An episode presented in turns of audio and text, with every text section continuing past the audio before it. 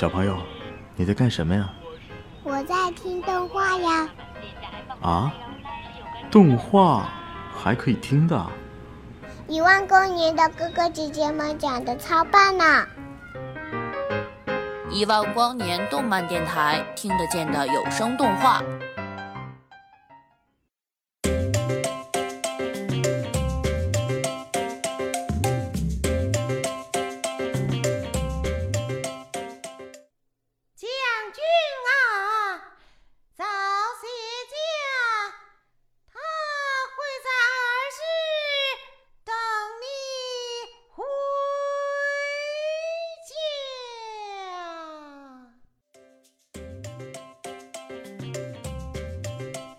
戏如人生，且看《戏瘾江湖》。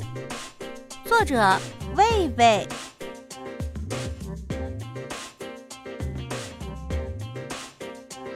你想去二次元吗？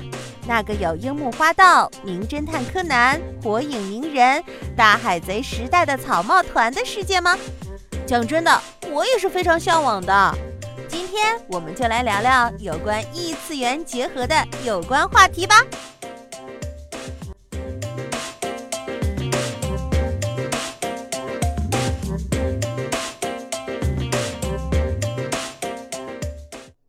吸引江湖》可以说是一部普通的网络剧，里面有痴迷二次元的中二大学生夏沫，他就是为了能去二次元，挂科降级。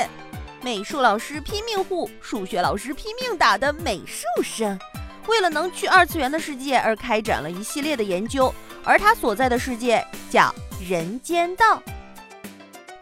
夏沫为了能去二次元，研究出了一种药物，叫降维素。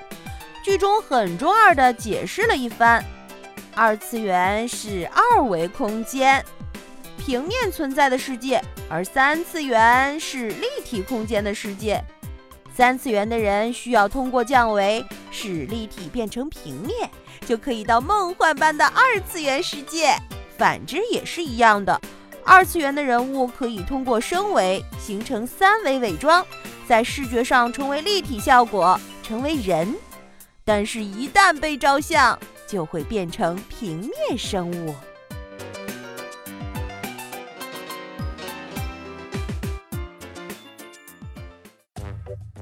而本剧中最大的亮点便是二次元的主角们啦。说到戏演江湖，当然少不了戏曲和江湖。在与三次元平行存在的另一个世界炎黄郡，有着一群热爱着中国戏曲的可爱人儿。而在这个世界的主人公，就是领奖领到手发软、火遍四方的戏魁甲乙丙丁。我觉得这个名字很有趣，很容易联系到电影《甲乙丙丁》。让人感觉话中有话，在这里我觉得很有必要介绍一下这个组合：贾兄，戏班的班主，生行担当，帅的一批；乙姐，简直就是女汉子。啊，不对，是所有女生的偶像，是淡行的代表；丙兄，脸谱的完美展现，一人千面，静行的代表；丁兄，开口跳。活泼伶俐，善演武功武技，丑行担当。当然，不止甲乙丙丁，其他戏班名字也是很有个性的。魑魅魍魉也是完美展现了中国风韵。这就是《吸引江湖》首部跨次元新国风网剧。承袭国粹京剧的生旦净丑角色设定，以二次元新国漫形式表达呈现，打造中国传统文化的新生代符号。无论是戏台上各类行当的打斗精彩场面，还是跨次元的同屏演唱，都很有视觉冲击。没有借鉴日漫风格，而是深入发掘国粹，并加持融合。还把互联网时代的梗玩出了新高度，弹幕的出现更是让人耳目一新。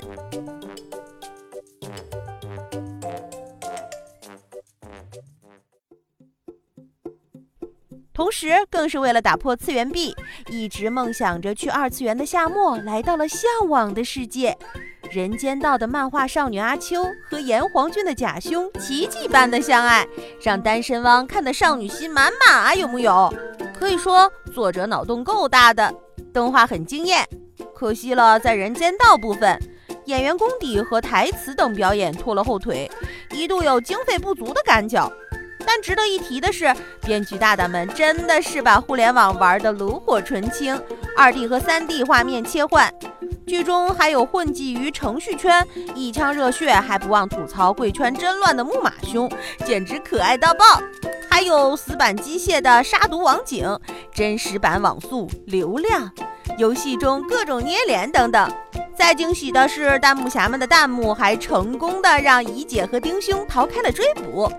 各种亲切有爱的画面，分分钟想为这部剧打电话。互联网不再是无聊的数字组合，更像是精彩熟悉的次元世界，真是惊艳眼球。